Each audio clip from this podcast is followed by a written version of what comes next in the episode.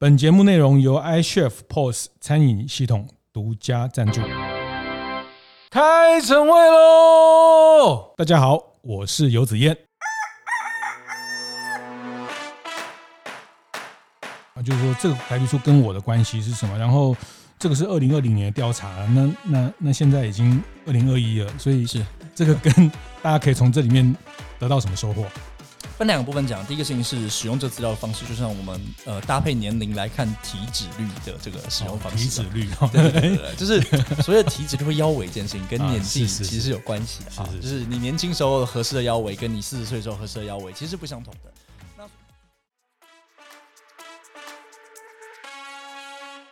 观念对了，店就赚了。欢迎收听大店长晨会，我是游子燕。呃，很开心，我们呃又在每个礼拜一的一早哈，那来谈这个服务业的呃经营知识。那这礼拜我们延续上礼拜的 iChef 的二零二零餐饮景气白皮书的内容哈，我们再次的邀请到 iChef 的共同创办人 Ken 陈开佑来跟大家解读这个白皮书。我们请 Ken 跟大家打个招呼。Hello，大家好，我是 iChef 的共同创办人 Ken。对，那 Ken 的背景很特别哈。那如果没有不知道的人，就听上一集哈。我们这一集就不讲了哈。那总之，他啊过去在公关媒体，那大学念管理，念心理，那也曾经在中国麦当劳当过菜单总监。那呃，走了十几个国家啊。那我觉得他最后选择在台湾，希望能透过服务业的餐饮科技化。那提高服务业的报酬的这个善念啊，不是，就是说那个初心，好，是是。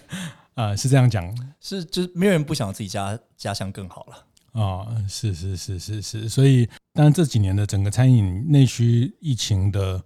让大家眼光又往内需看哈，那呃也也恭喜 iChef 这样。呃，听说已经 B 轮、C 轮、D 轮、呃，我们这个就不是投投资人都进来了。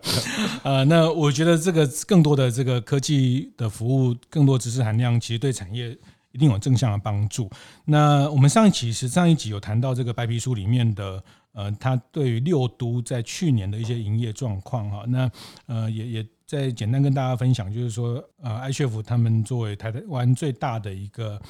呃，iPad 的 POS 系统，那他们把他们的八千个客户里面去筛选、过滤出一些可比较、可可去做一个年度 YOY 比较的一些有效数据。那在品类上又做了细分啊，请东方线上专业市调公司来做细分啊，那去把这些资讯理出来，那让各位的经营服务业的中小企业可以做一些对于二零二零景气的啊这个理解，他对整个。大环境的理解可以更精准哈。那当二零二零是一个疫情的一年，后疫情整个餐饮市场的变动，我我我的观察，我觉得它是一个嗯大裂解 大大裂解，还有点像我们念那个化学，它这个化学变化在找到平衡的过程哈。那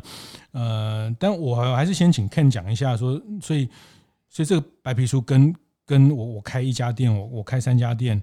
的的老板的关系是什么？就是说，这个白皮书跟我的关系是什么？然后，这个是二零二零年的调查，那那那现在已经二零二一了，所以是这个跟大家可以从这里面得到什么收获？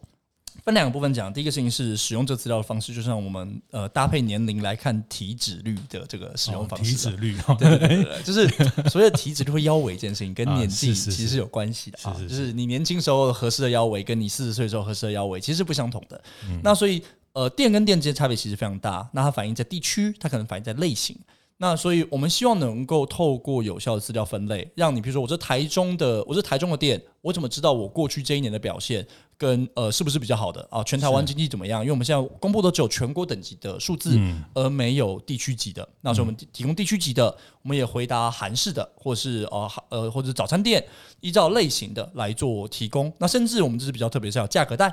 所以如果是哦。高价的早餐，那我的表现应该是怎么样？到底我去年做了成长三个 percent 是好还是不好？那以前说老实话，整体的感觉都跟拿农民力操作没有太大的差别，是是，就是大家都觉得说啊，这东西这件事情就应该怎么样？啊、大家都生肖鼠，对啊，就是今年没有生没有啊没有做起来就已经是犯太岁啊，或者说什么东西，出门不能往东。对，我觉得这个想法是都，哎，我们来出个大店长农民力也要。我觉得不错，那一集我没办法参与。但是我我们这个很接地气啊。为什么制作人为什么一直在笑？我们可能比较科学化的部分啦。我们先把农民力做实验验证。你说农民力不科学？我们做验证之后再跟各位分享。我们做农民力白皮书，好吧？我觉得农民力是个好的商机，是好的商机。是那，但是我们希望能够提供大家一个导引啦，一个指南针，知道说 OK，现在看到环境的情况怎么样，然后来做判断。那其中最关键的点就是你讲第二点，说那这是二零二零的情况，现在二零二一还能够怎么用？因为其实的确时间会改变，市场持续的在改变，这是什么农民力没办法继续用的原因，因为它会。它会改变，你对台中、对于韩式、对于高价位的传统印象，都会变传统。嗯，它要持续的随着人口的变化、消费的结构改变而持续在改变这件事情。那但是为什么我们还要回来看二零二零呢？因为它第一个事情它是独特的年份，它其实很有意思，嗯、就是它戏剧化的发生了很多东西。那呃，我们到底从里面回来看，我们自己学到了什么什么事情？那第二个事情是它的确强行扭转了一些东西轨迹的方向。哦，那这个在我们报告里面其实也会看得出来，很特别。在呃，我觉得第二第第二季就是看疫情了，对，第三季看政府补助成效了，嗯，第四季就是看说疫情后到底我们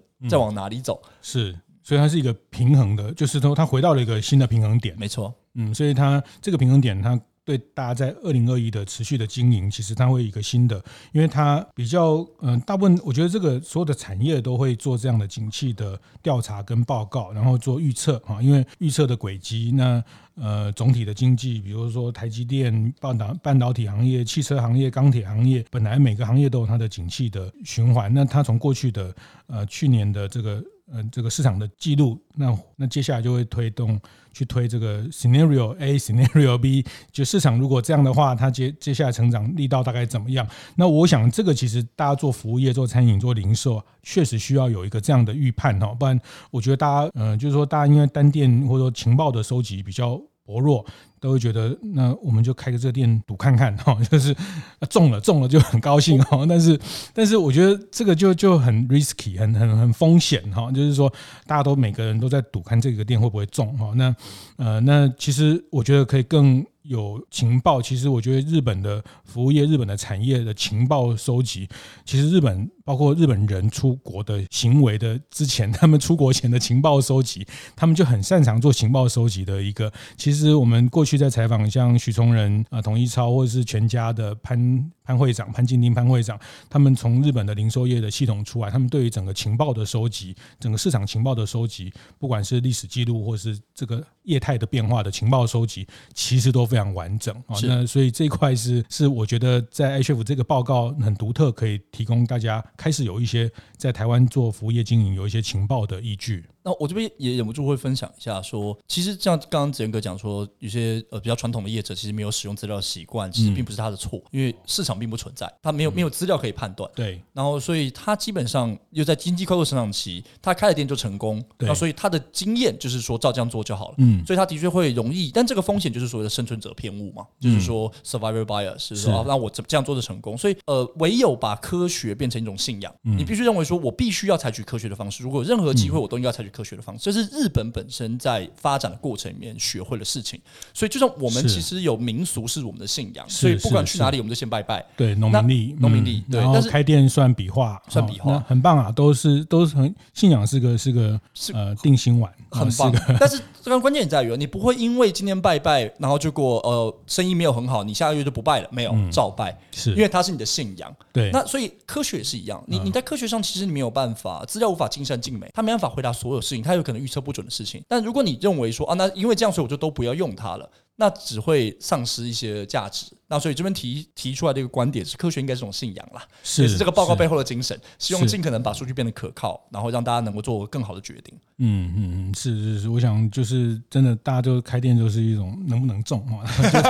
然后就听说谁说哪边不错啊，那哎啊，但是其实这里面又有很多的。因素哈，其实大家真的在做经营，就会发现，比如说刚刚讲的高中低品类是哦，那去年的呃这个疫情的变化，让整个外送的行为更确定，然后外送跟内用，我们上一集有谈到外送的呃市场的成熟化，那内用的单价每一笔的消费单价变高了哈，就内用的行为看起来，大家当愿意去餐厅的时候，会倾向多带比较多聚会社交的方向，其实这回头对照。我觉得这个部分，老实说，大企业财团也不是说财团，我就说财团要骂人，就是说，呃，这个大企业有有有企业集团资源的啊，比如像王品、像瓦城，其实你们看，我们看到它过去半年、一年，其实布局，其实它趁这个时候的街边店的房租低，或者是一个一个这样的，其实它大量去展街边店，因为它看到了聚餐需求，然后加上他们大企业的这种会员行销的能力啊很强啊，那所以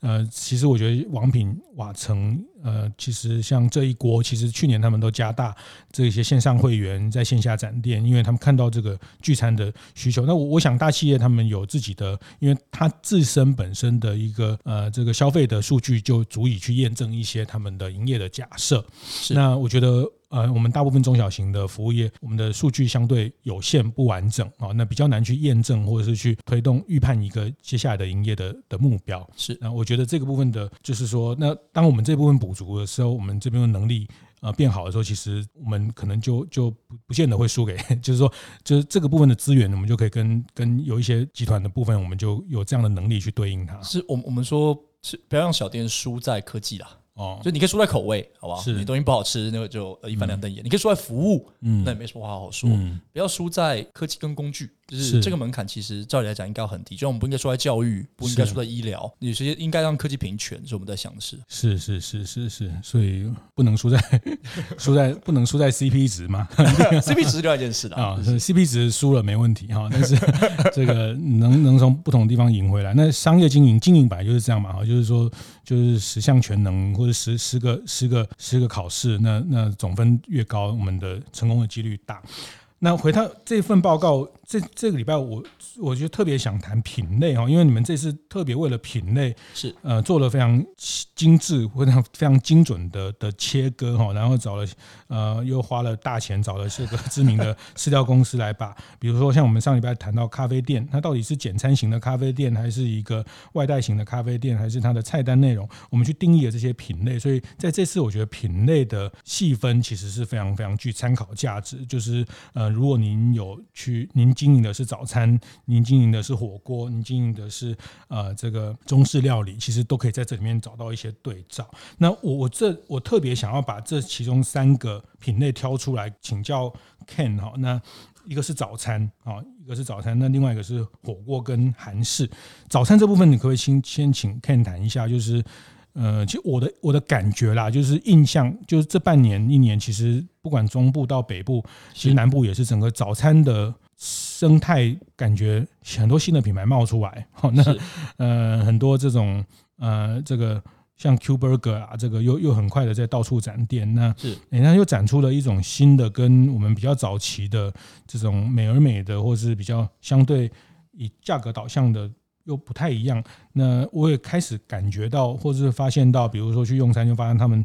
在会员经营也非常积极，然后在外送也开始去推出很多方案。是，那好像在这个报告，我们看到早餐也是一个很有趣的品类。是，那早餐它整体来讲可以说是，呃。二零二零年受益的产业类型哦，是它的营业额都维持在报告里面显示的话，大概在第三季可能有八个 percent 啦，然后即便到第四季的还有就是五五六个 percent 左右这样的成长的数字啊。如果仔细看里面的数据的话，会发现说它其实上升，它不是客单价，它不是来客数上升，它是客单价明显上升。嗯，那所有的成长都是客单价的拉动。什么样的原因可能会导致这个结果？就是大家早餐，你去早餐店现在会多叫个薯饼吗？或者说你现在早餐店会多叫个汉堡吗？其实我们要看阿姨呀，看阿姨的。有没有说叫你帅哥啊？我说我说二零二零，我上次回回正大，他说：“哎，弟弟，那个你的尾鱼蛋好了，包全包。”哇靠！叫我弟弟哎，我就我就大开心的，就是 好。这如果二零二零他没有换口号了，好不好？假设我们说没有，我们不假设，不能不能用阿姨这件事情，全面阿姨化了，而全面弟弟化，阿姨就赢在那个亲切。我觉得那个真的是台湾非常强的东西。是好，然后呃，就是但是客单价上升，我们看到的观察到的行为比较是外送的拉动，所以它也反映在外送的比例上的增加。那我们刚刚提到说，在它。外送成长的幅度大概来到了比起第一季增加了占比，就增加了二十个 percent 左右。早餐外送，早餐外带外送，它的它原本大概是这样，我们看到早餐跟三明治专卖在第一季的结束时候大概三十 percent 左右。那但它到了第四季的时候已经来到三十三，所以它本身大概增加了，对不起，大概加十 percent 啊，不是二十，大概增加了十 percent 左右。它的外带的量是拉升的，那比例上来看也是比起整体的大盘来的成长的速度来的更快。嗯、就民间观察了，就是我们自己往前看啊，是外送产生的结果，就是从早就开始叫外送哦，这件事情真的是匪夷所思啊！但是早上起来划手机就顺便就顺便把外送外送，然后刷牙完。弄完这个上完厕所什么，早餐就来了，然后就真是完美，是不是？然后是去直接送到办公室啊，是懒得不得了，对，就是再加上 就匪夷所思，台湾的早餐店密集成这样了。那其实这个是这什么道理？台湾人对于早餐的需求，我们说台不是不只是台湾，其实我们看整个东北亚其实都是一样的，就是我们在麦当劳里面，李明远老师就有是。就有。开示过这件事情，嗯、说就是早餐的需求其实很简单，在之前看到的事情非常单纯，它只有三个很主要的价值，第一个是价钱、便利跟呃速度，嗯，就这样。嗯，拿了就走，拿了就走，所以他对口味的需求是。其实没有这么高。在之前我们观察这个区块里面，所以台湾早餐店的类型，我们说所谓西式早餐，其实是工业化早餐，快速的煎，快速能够预先准备好放着。即便是烧饼油条，都是烧饼油条，那等你快速能够拿走这样的类型，因为早餐它有这样的属性。对，但因为外送的这个模式进来，大家午餐外餐，晚午餐可以外送了，晚餐可以外送，那早餐也可以外送，就是没有不行。那因为外送又带了外送运费，对，所以我要付固定运费的情况之下，我觉得说我如果叫五十块的那个呃呃呃呃饭团，付二十五块的外送费，阿哇北七哦，哎，就会觉得说我至少交到一百吧，但是这个数学有问题，结果是个大北七，我刚才不是这样，这个就跟。结果不是这样，就跟花了一千二加入 Costco 会员一样。然后讲我想过一个月去一次，这样划不来。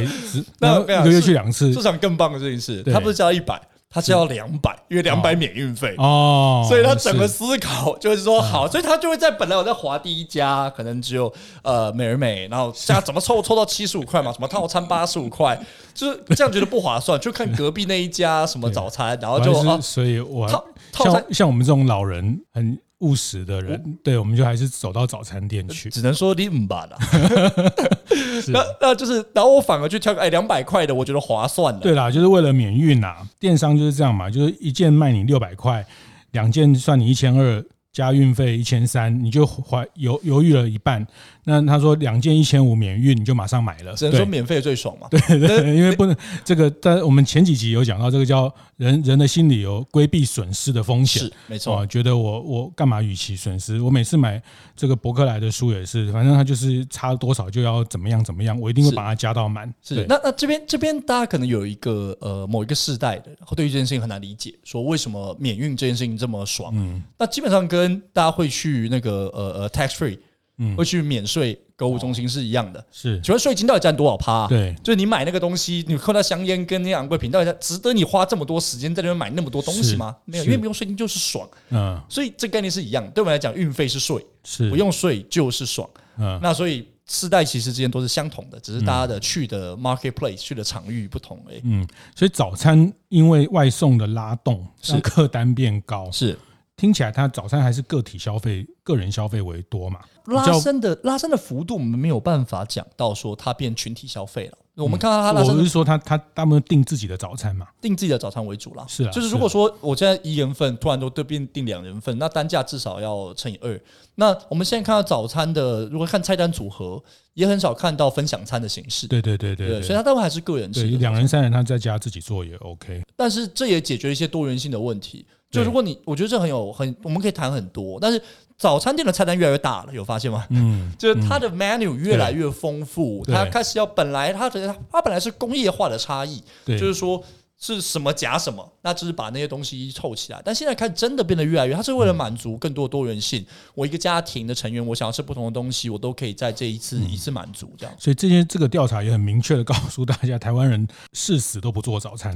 哦，就是不在家里做早餐，就是很明显，很明显啊，就是我们一定要，就是说早餐的这个行业的需求，它可以更包围大家。然后，如果现在他花到一百多块吃一个早餐，其实不会太意外。是啊，因为他中午可能就更简单的方式，甚至他把晚上的预算挪到早上，因为他一六八哈，就是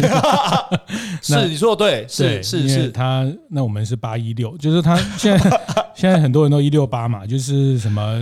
只只集中在八个小时吃饭。然后十六个小时不吃饭，那当然我觉得人也不会亏待自己，我们就把那个那个预算自动移到早上，然后早上也比较理由吃淀粉啊什么啊等等等，就是觉得心理上觉得比较过得去。对，是是是，早餐不能错过嘛，早餐不能错过。是，所以早餐这个品相在这个疫情的部分，它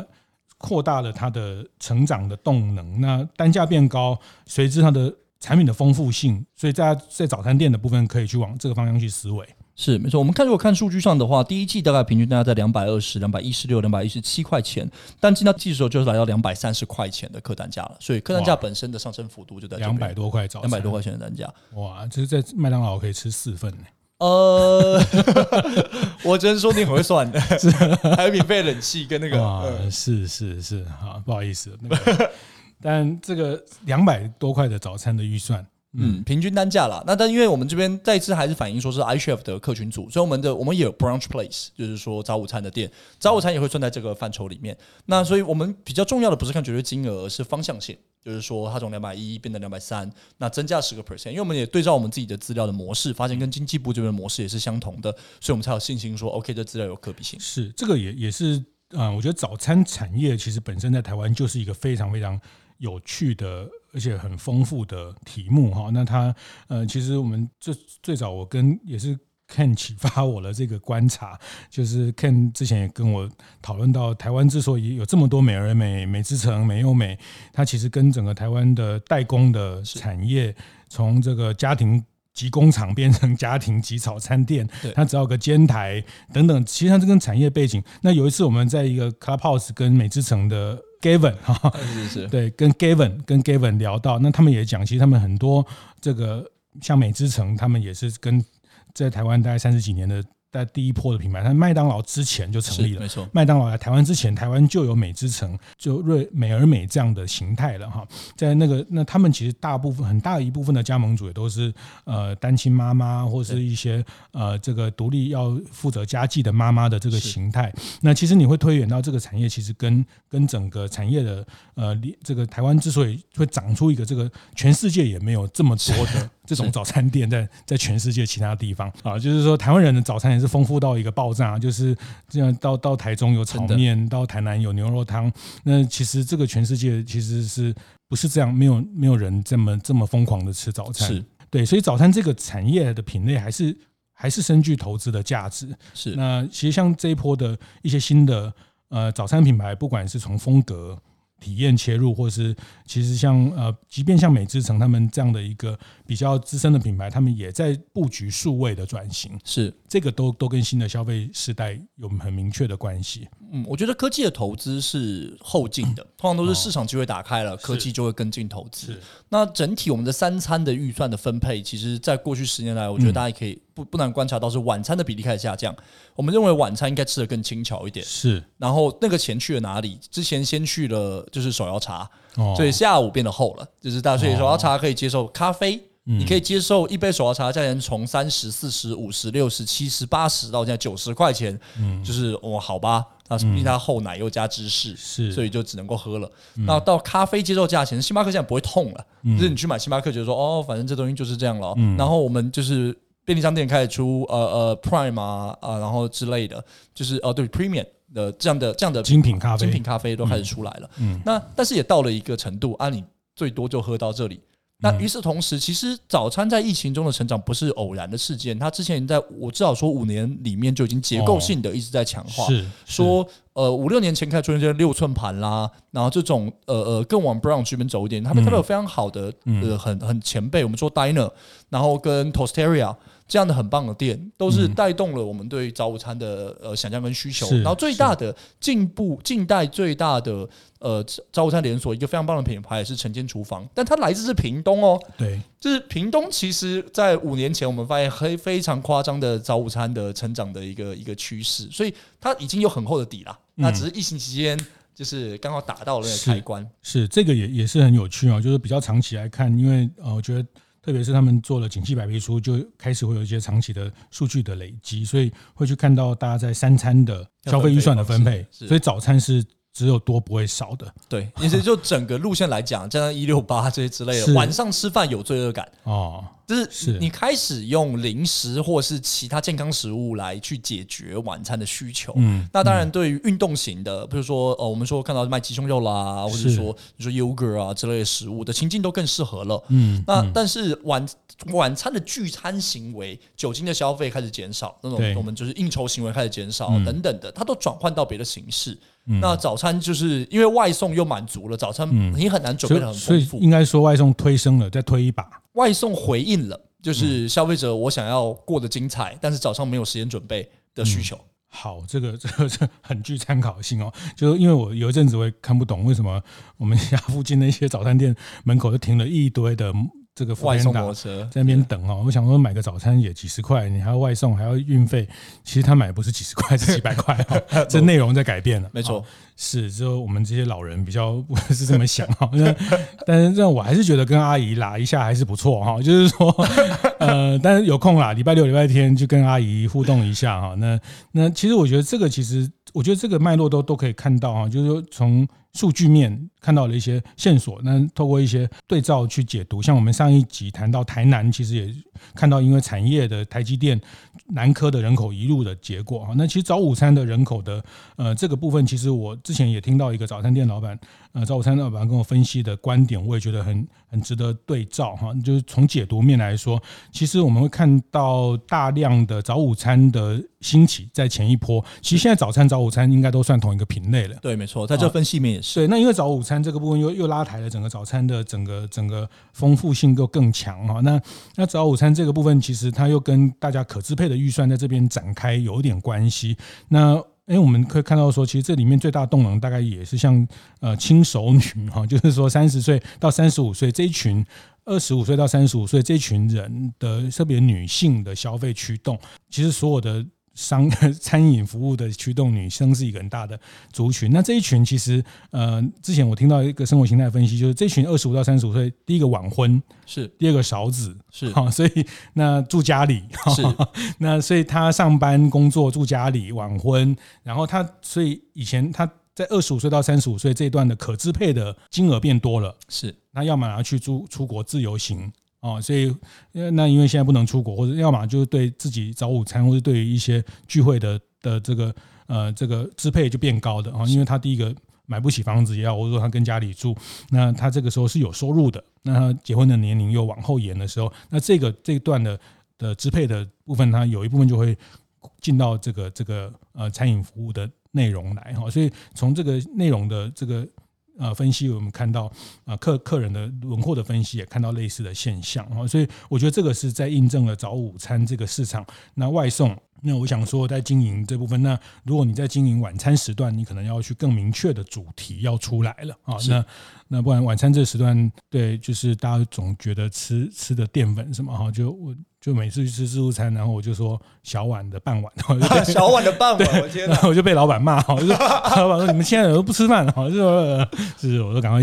前付一付就跑掉，就觉得，然后就大家现在吃到淀粉好像见到鬼一样。但是对，那我想整个整个这种这种这种形态的变化，早餐很明确，很明确，火锅。这个是一个，我这次看到报告是一个相对没有成长动能的一个比较危险的产业。我刚刚讲早餐还是有一个不错的动能在往上，是火锅就有一点点小小问号。是那相较于过去几次的白皮书哦，我们在二零二零年看到火锅类相对辛苦一些。那第一个事情是它在疫情回，我们刚刚谈到说，呃，疫情。二零年疫情回复的时候，它因为第三季的三倍券，我们有看，我们我们会认为那是有带动拉升的效果，因为它的确是 V 型反弹，很快就弹上来了。但可能啊，就卡不丢席啦，嗯，而是不是吃火锅的时间，然后再加上说，大家还是在后疫情情况下觉得说啊，大家共食一锅，可能压力比较大一点点，那所以它的得到的上升，它就变成是升跌缓升。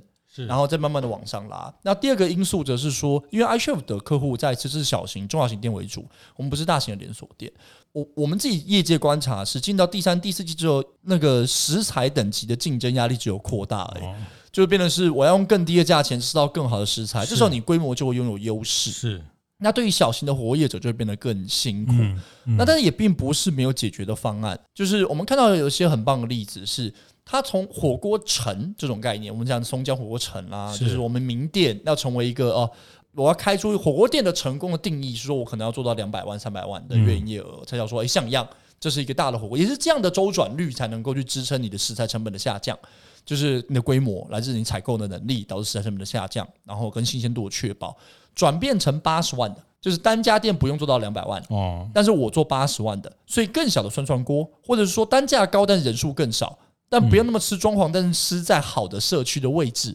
就是你可以走到楼下走出去的，就是对于比如说你住天母，然后呃你附近可以走到的好的火锅店，但单价稍微高一点点，不过东西不错，或者我里面有个 range 我可以做选择，但因为你的店其实是小店。对，所以其实呃，固定成本没有这么高，那所以你要的客人的数量不用这么多，但是就可以维持住的比较精品式的，在经营社区型的火锅店，嗯，而不是目标型的，像詹记，你需要很棒很棒的店，所以你要排队，你要预约，是，然后呃要进要进那个像是去看电影一样进去，嗯嗯、那呃现在变成是很多社区型的，所以谁做的很好，像是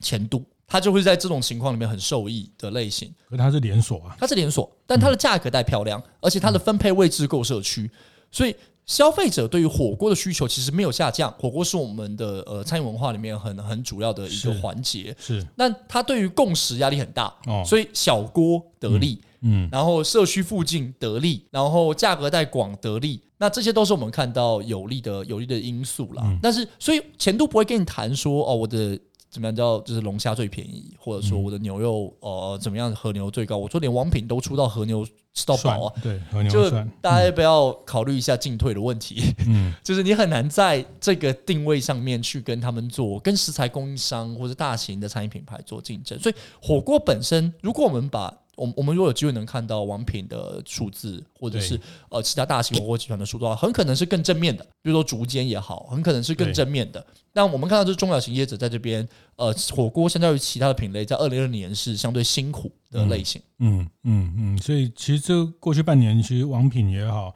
火锅是一个他们非常重点，从和牛涮到中中价位，其实。还有他们原来的这个剧的整个 rebranding，其实他们用了非常大的力气在火锅这个品类啊。那这个逐渐也展开了火锅烧肉，这个都是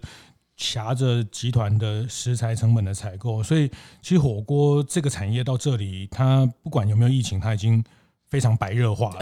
对，它就是食材已经决定了一个一个基本的的输赢的一个比例了。但它整体来讲啊，就很有趣，就是。呃，我们看整体的主单价的数字，大概年第四季跟第一季比，大概增加十个 percent 左右。我们是这个是在推动的，说客单价的上升拉动了整体的，或者维系了整体的餐饮产值。餐饮呃火锅是倒退十个 percent，火锅的单价在我们关注的客群体里面反而是下降的。哦，那即便它下降，但是你也看到数字，它的主单价是九百块，对，是依然是很有魅力的。就对于经营者来讲，我一桌就是一组客户就九百块，那我能够创造价值的空间就你们的客，你们的火锅的 H 的客组单价啊，可以是九百块，因为它很难一个人吃啊。第一个事情，火锅就我们的客户大部分就是一个人吃啦。那如果是三个人吃，就就就凑上去了。那稍微再高级一点的一个四五百块钱，两个人就就就都上去了。火锅是一个很容易推高价格、价值感的呃呃餐饮形式。那这也是为什么大型业者会看到很大的机会，或者说所谓的饭高级的日本料理，很容易用火锅方式来演绎它要提供的服务跟体验。所以，当这些大品牌都往往这块攻的时候，我们相对单店或者是呃比较地区型的火锅店，你觉得怎么应用会好一些？我觉得提供便利。这件事情还是很重要的。就是说老实话，你要一个礼拜、一个月你要吃几次和牛吃到饱？嗯，那但是跟你一个月你想要吃几次火锅这件事情，就是火锅我可以吃蛮多次的。说老实话，但是我不想去排队，我也不想要每次花那个大钱。那两两百块钱可能是我很舒服的一个一个一个价格断带。说我可以花了，我不用不用思考。但是只要食材新鲜，让我觉得新鲜，然后让我觉得哎口味觉得让我觉得舒服，然后呃附附近方便，我的重购率会很高。那所以个人型的涮涮锅或两人型的聚餐的锅，我觉得是一个有利的方向了。嗯嗯，但是就是要避开避开这些大型餐饮集团的的这些它强的地方。对，避开就是呃呃食材竞争，然后避开富丽堂皇，嗯、就是可能是呃呃呃相对会比较辛苦的地区了。我会这样讲。嗯、三妈臭臭锅。三妈臭锅超棒，它不会，我觉得超棒，那是台湾奇迹啊！哦，就是我觉得三妈臭锅超棒。是这个中部以北比较多，是是是，南部大概就是锅烧面，是这个锅烧面。哦，这个故事很长，我们可以好 改天在这个 talk 哈。这但是这品类就是，呃，其实我觉得这大型的餐饮，它瞄准了这一段，呃，其实很多的的，呃，这个其实是是大家单店可能要比较小心一点，因为看起来成长率并没有。并没有整个总体的好啊，那在这里面显然呃，但是看看客组数也大家也没有吃的比较少，或是不愿意花在这个品相，但是就是得得去避开，因为看起来这个竹间接下来也要上市柜，然后呃王品也好，或是还是有更多的火锅的它食材的竞争，这个是是很很很直球对决的哈。那最后一个谈韩式哈，这个韩式也是。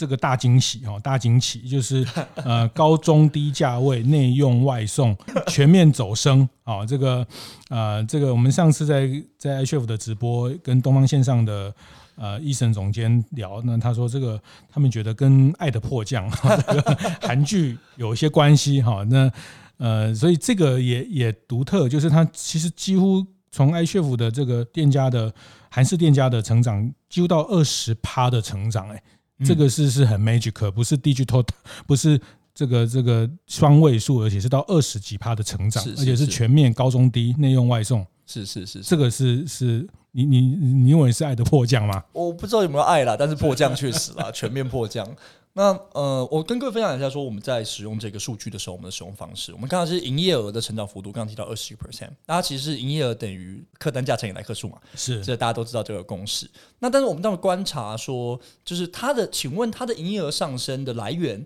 是来自于所谓的产业红利，嗯，还是来自于说经营能力的上升？哦，的，就是我们讲它的这个产业的生命周期的阶段嘛，它有所谓牛市、熊市的时候，看的事情是它的上升是由客单价拉升的，还是由来客数拉升的？嗯，如果是由来客数拉升的话，通常是就是市场本身在成长，需求面在快速的上升，所以你不用改你的商品啊，就客人越来越多，所以这个情况下你也不会想动你菜单，嗯，通常都是就是客人哎怎么没有变多了？你有时间来想说啊，我是不是可以卖一点不同的？那我是不是？呃，组个套餐，还是对高价的客人能够推再高级一点的东西。说实话，你来客越来越多的时候，你才没有心情思考这些事情。嗯，嗯，那其实其他几个类型，比如说刚刚早餐所谈的是客单价拉升，对。那所以可以看到是它是呃呃经营的形态改变，对应了这个市场的需求所发生改变，通路型的。那韩式全部都是来客数，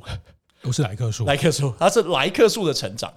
它是来客数上升拉升了，客单价其实并没有，它只是倒退。嗯，就是更多人吃韩式，更多人吃韩式。那嗯，所以它的它也反映在刚刚提到说，呃，中高低的价位带全部一起成长了。嗯，所以是像刚刚谈的早餐是，它是客单价拉升，更多人买，愿意早早餐花更多钱，对，就愿意早餐花更多钱，对。但在韩式这一段看到的是更惊人的结果，是更多人更多人冲进来吃，但这也是呃，早餐店它有产能的限制。其实早餐店它本身产能非常的瓶颈非常明显，就是说我一个阿姨能做多少蛋饼就这样。我其实平常就已经做到我能够做的极限量了。我不会因为就是呃今天更多订单进来我可以做更多，其实没有。所以当这个产业成长的时候，单店受益的方式其实很有限。是。那因此客单价的上升对来讲，它受益的方式没办法透过产量上升的方式受益。但韩式其实空间很大。就是说，它是一个很容易，它跟中餐一样啦。其实就是你很容易点到更高级的单品的。嗯，然后你座位其实空间的弹性是相对大的，它很容易备料，它容易备料。相对它一些凉菜的东西，没错。然后座位数其实有点比较容易浪，就是说它会呃在开店的时候准备的空间会比较多，因为你可能有时候突然要有多人聚餐，但一个圆桌或者方桌的时候坐两个人、坐三个人，我们说满席率。这件事情也都是呃，空间他们会准备的比较多，所以它本身你说它现有的店面有没有多二十 percent 的来客数增加的空间？那我觉得是有了。那更遑论说有一部分是来自于呃呃外送啦、外带啦，都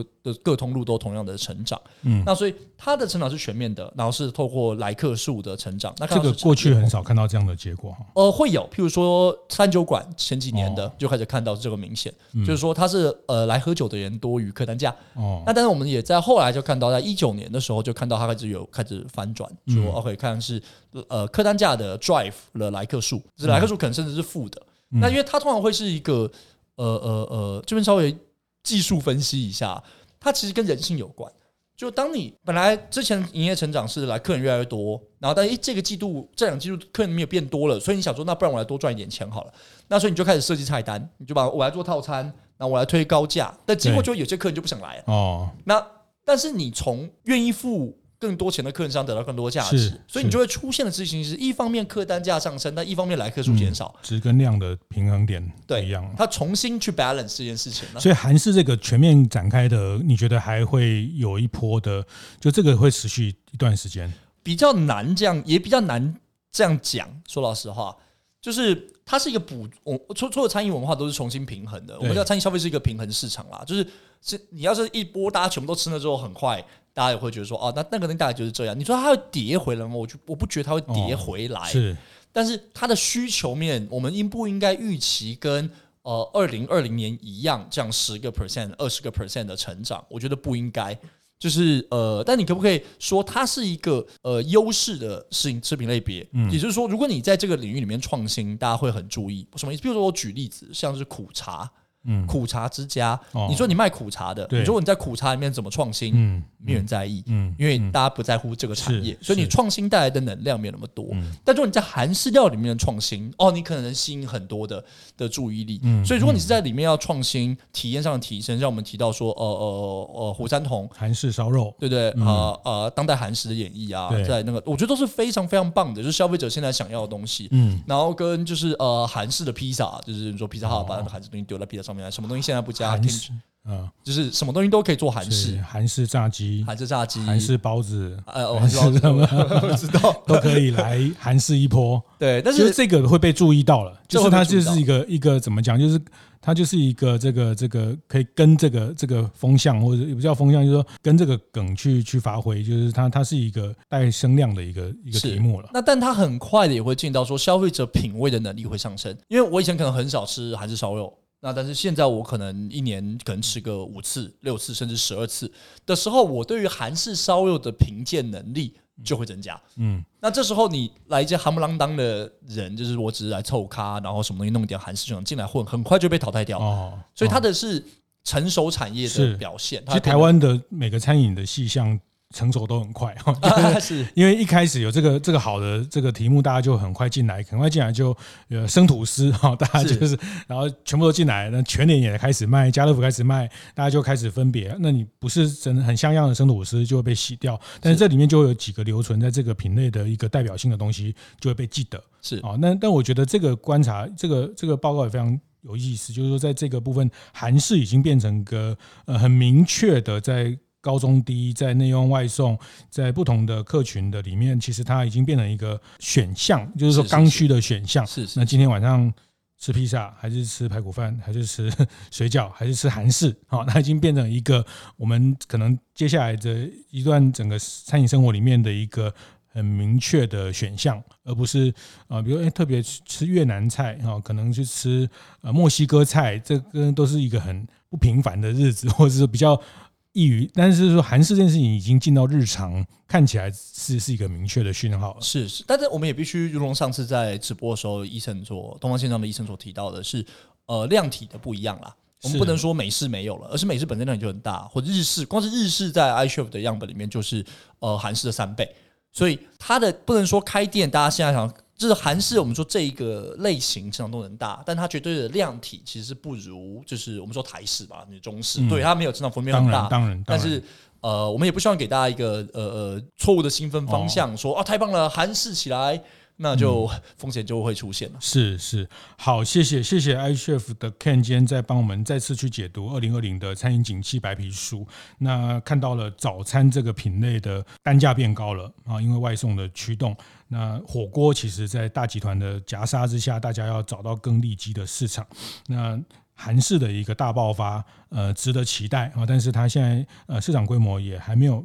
没有想象那么大，但是它确实是一个会接下来有机会走入到一个更更日常选择的一个项目。那这里面消费者也开始会成熟的、更成熟的去看待。那每个。客单价都有机会在这里面得到了一个很独特的位置哈，聚餐型的、个人型的都可以去发展出一个这个定位，这个是这次报告带给大家的。那再次谢谢 Ken 帮大家做这个呃解读。那完整的报告我们都会在大店长的俱乐部的粉丝团啊，在 FB 社团跟大家分享这个完整的报告。谢谢 Ken，谢谢。会后记得在 Apple Podcast 订阅、评分、留言。有任何想在晨会上讨论的议题，也欢迎提出。大店长晨会，我们下周见，拜拜。